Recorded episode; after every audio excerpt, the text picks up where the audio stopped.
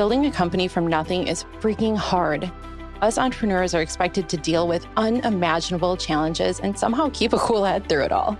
This is The Art of Entrepreneurship, and I'm your host, Jackie Hermes. I grew my company, Accelity, from zero to seven figures with no partners and no funding.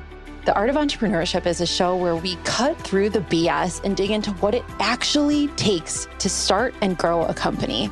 If you give me your time, I promise it won't be wasted. Now let's get to work.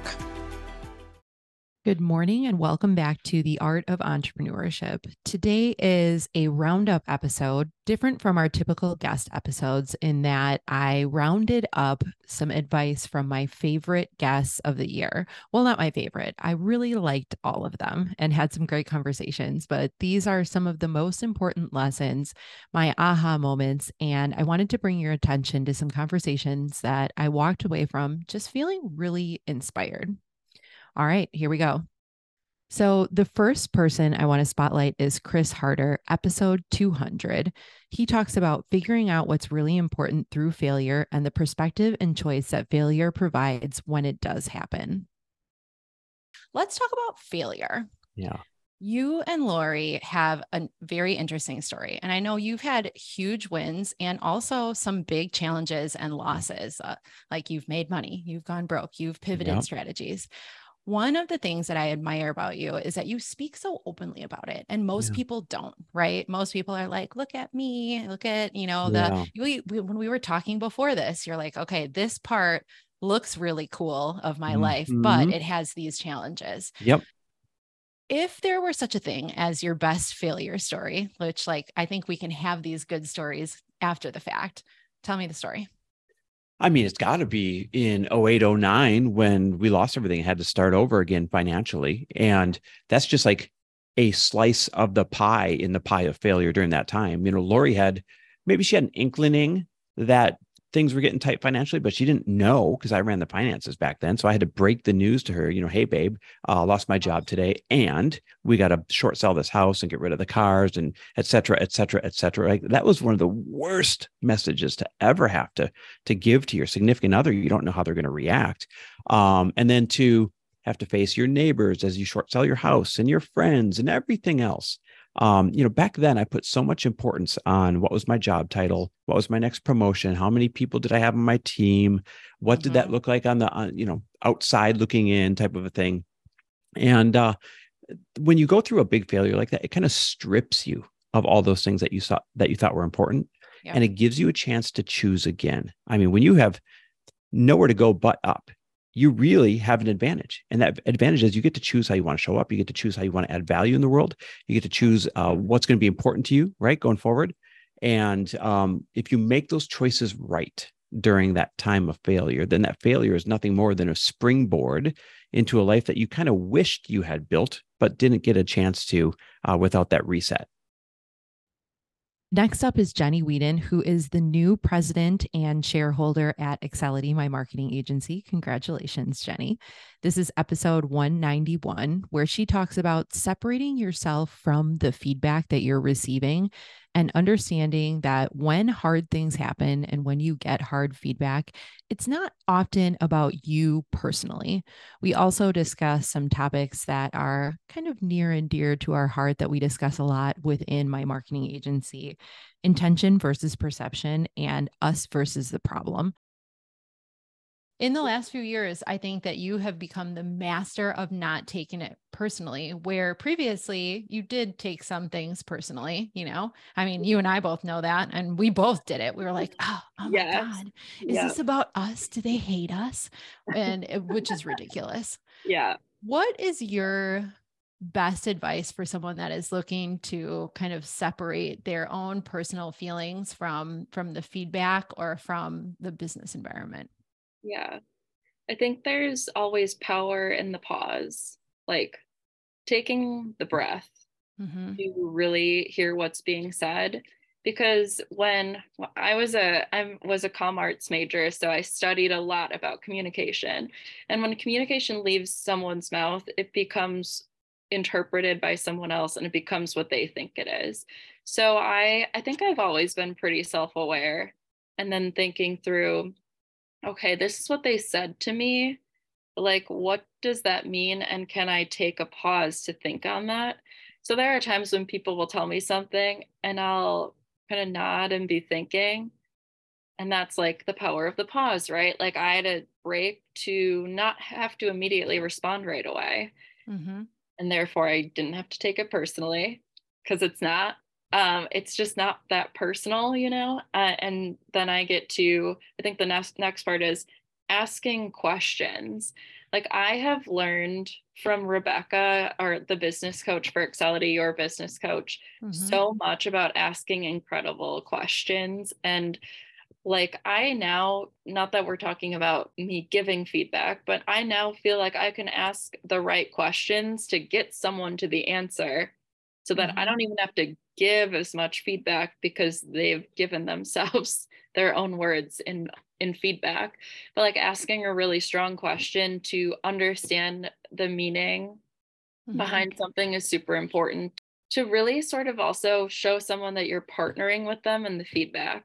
Like we've talked a lot personally about like us versus the problem. I really take that mindset of like, this is the issue. Again, it's not about me personally, it's about the problem that's happening and how I am contributing to it and how others may be. And like, that's an opportunity to solve problems. Next up is my friend Marcus Murphy, who appeared in episode 171. He talks about how to build a network that you serve and that also serves you. And he's a great person to talk about it because he has built the most incredible network and built multiple businesses in the last few years by leveraging it.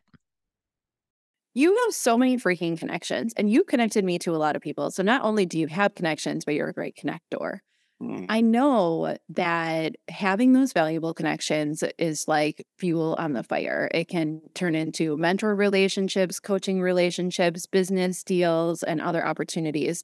How did you go about gaining all of the connections that you have? And what's your advice to someone who's just getting started? So, I'm going to give you a two parter, but I'm going to tell a story on the second part. So, the first part is I have always looked at myself as a conduit, right? Like as somebody who's more of a catalyst so I've always thought like, okay, one, building a network is actually like trying to look out there and see people that you do want to be connected with. In fact, that shouldn't be a lot of people. You should actually then think about like, well, what ways am I serving and helping them? Like, what ways can I start to figure out ways to understand their themes and like where they're going? It's actually the best thing I ever learned in sales, by the way, was that if I'm going to reach out to a prospect who is unaware of me and doesn't care about me, by the way, no one does. Just so we're really clear, no one cares about you.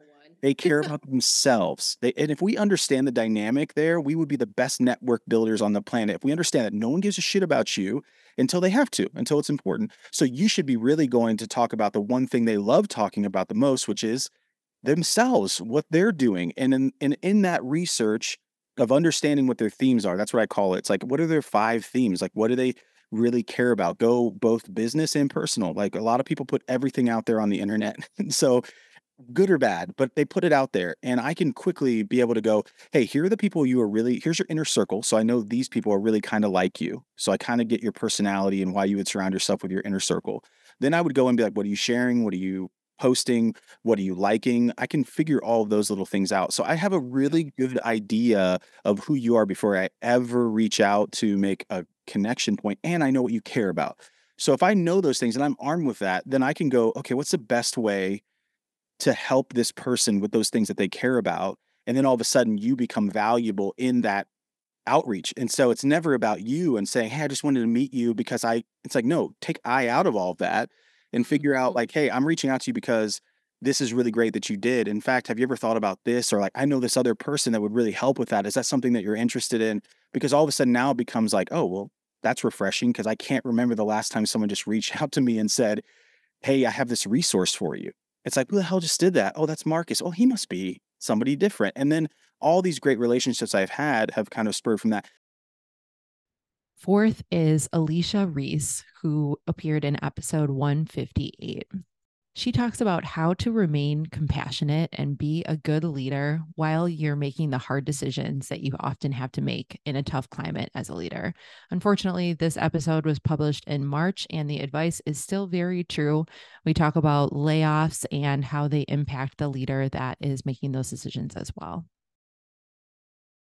there are a lot of leaders that I think are struggling right now, especially when you go on LinkedIn, you see everyone's talking about layoffs and the hard decisions that leaders are being forced to make. And I think a lot of leaders are being asked to make just impossible decisions and communicate life altering news to people that they like, that they that they work with every day, that they've coached for years.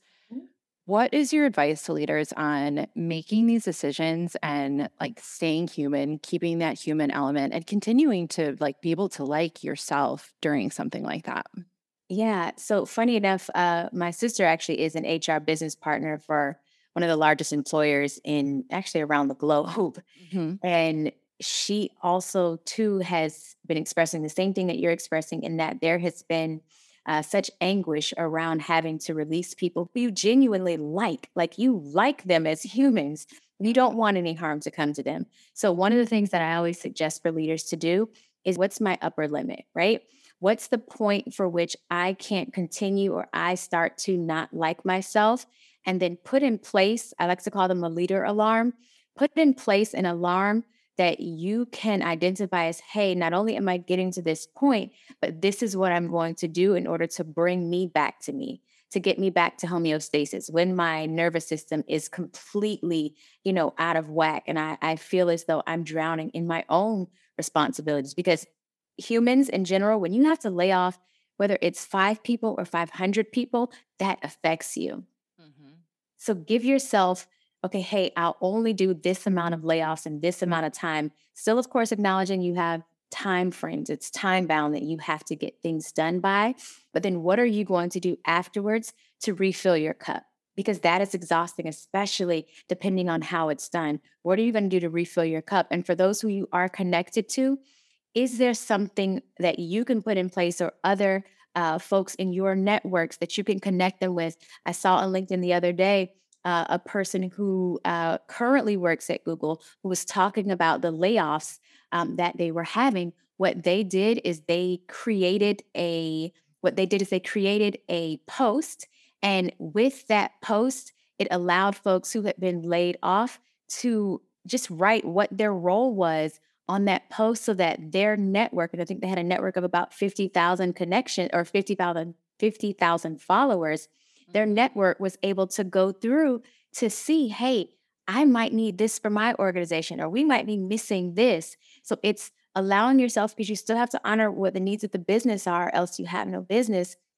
Acknowledge that you are going to need additional supports, whether it's additional mm-hmm. date nights with your partner, whether it's fun, you know, game nights with your kids where you put your phone down or your laptop down at six o'clock or at five o'clock so that you can cut off and reconnect with your humanity. And then also provide a, a and it's a simple thing, a post on LinkedIn. If that's not what you want, okay, there are all types of networks that you might be connected to that can help those folks find jobs. Yeah, absolutely. I think making sure that you, one, treat yourself like a human and know how to take care of yourself, but treat others the same way and do everything that you can to communicate effectively and appropriately in the situation, not the like blasting out emails and everything that I've been seeing people doing um, and help others where you can. Absolutely, because we literally are all in this together. This isn't a, oh, you do you, I do me type of a, an experience, this whole life thing. This really is an interconnected system. Like we are all interconnected in on this big old rock that we're all floating around here on. so we have to acknowledge that what happens to you does happen to me because if something hurts you long enough, eventually I'll feel it too in one form or another. Last but certainly not least, I had to include this one from Ike Wynter. We talked about the power of your own mind and how re- you can reframe the way that you think to be happier every single day. Ike also introduces a catchphrase that has become something that I think about all the time, and hopefully you will too. What's your best advice for how to turn what you're passionate about into a job? Or it could go the other way. How do you bring passion into what you're doing every day? There are more opportunities to, for people to turn their passions into a career, and I think you should consider it.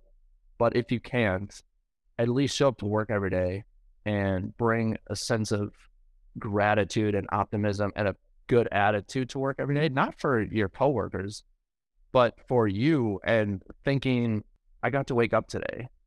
I get to go to work. Now I have to. Like, there's so many things and there's so much power, like you were talking on, and the power of optimism um, that those people just live such healthier lives and longer lives and more fruitful lives because you just think on the bright side of life. Um, I heard a quote recently. There's two quotes that I like. There's one I invented with my buddy Timmy, and we always said today could be the day. We would wake up every single day, and we are like, "Yo, today could be the day." Press 24 hours, and that's it. You leave it at that. You don't know what could happen today, and that's such a beautiful thing. And somebody heard that, and they said, "My friend always said, what else could go right?" And you're like, "Wow." You're like, "I woke up today. What else could go right?" Because the default is like, "What else could go wrong?" Because you're you're like, "Oh, I got stuck in traffic." Oh, my boss got on me about this, X, Y, and Z, all these things. But like, you like can totally look at life in so many scenarios in life. You're looking for the bad, but you can look for the good because it's there. So if you say like what else could go right, you'll find more blessings coming your way than you even realize. All right, that is it for today. I hope that you enjoyed this roundup. Make sure that you go back and listen to those episodes if you haven't. So, in order, the appearances were Chris Harder, episode 200, Jenny Weeden, episode 191, Marcus Murphy, episode 171, Alechia Reese, episode 158, and Ike Wynter, episode 181. We are taking a short hiatus over the holidays this year, so there's not going to be an episode next Monday, 1225, or the Monday following, 1 1, both holidays for me anyway. And I will be back in January with some really awesome new guests that I have lined up, some interesting topics, and I can't wait to talk to you all then. Have a great holiday season. I hope you get some rest. And please be sure to share this podcast if you are finding value.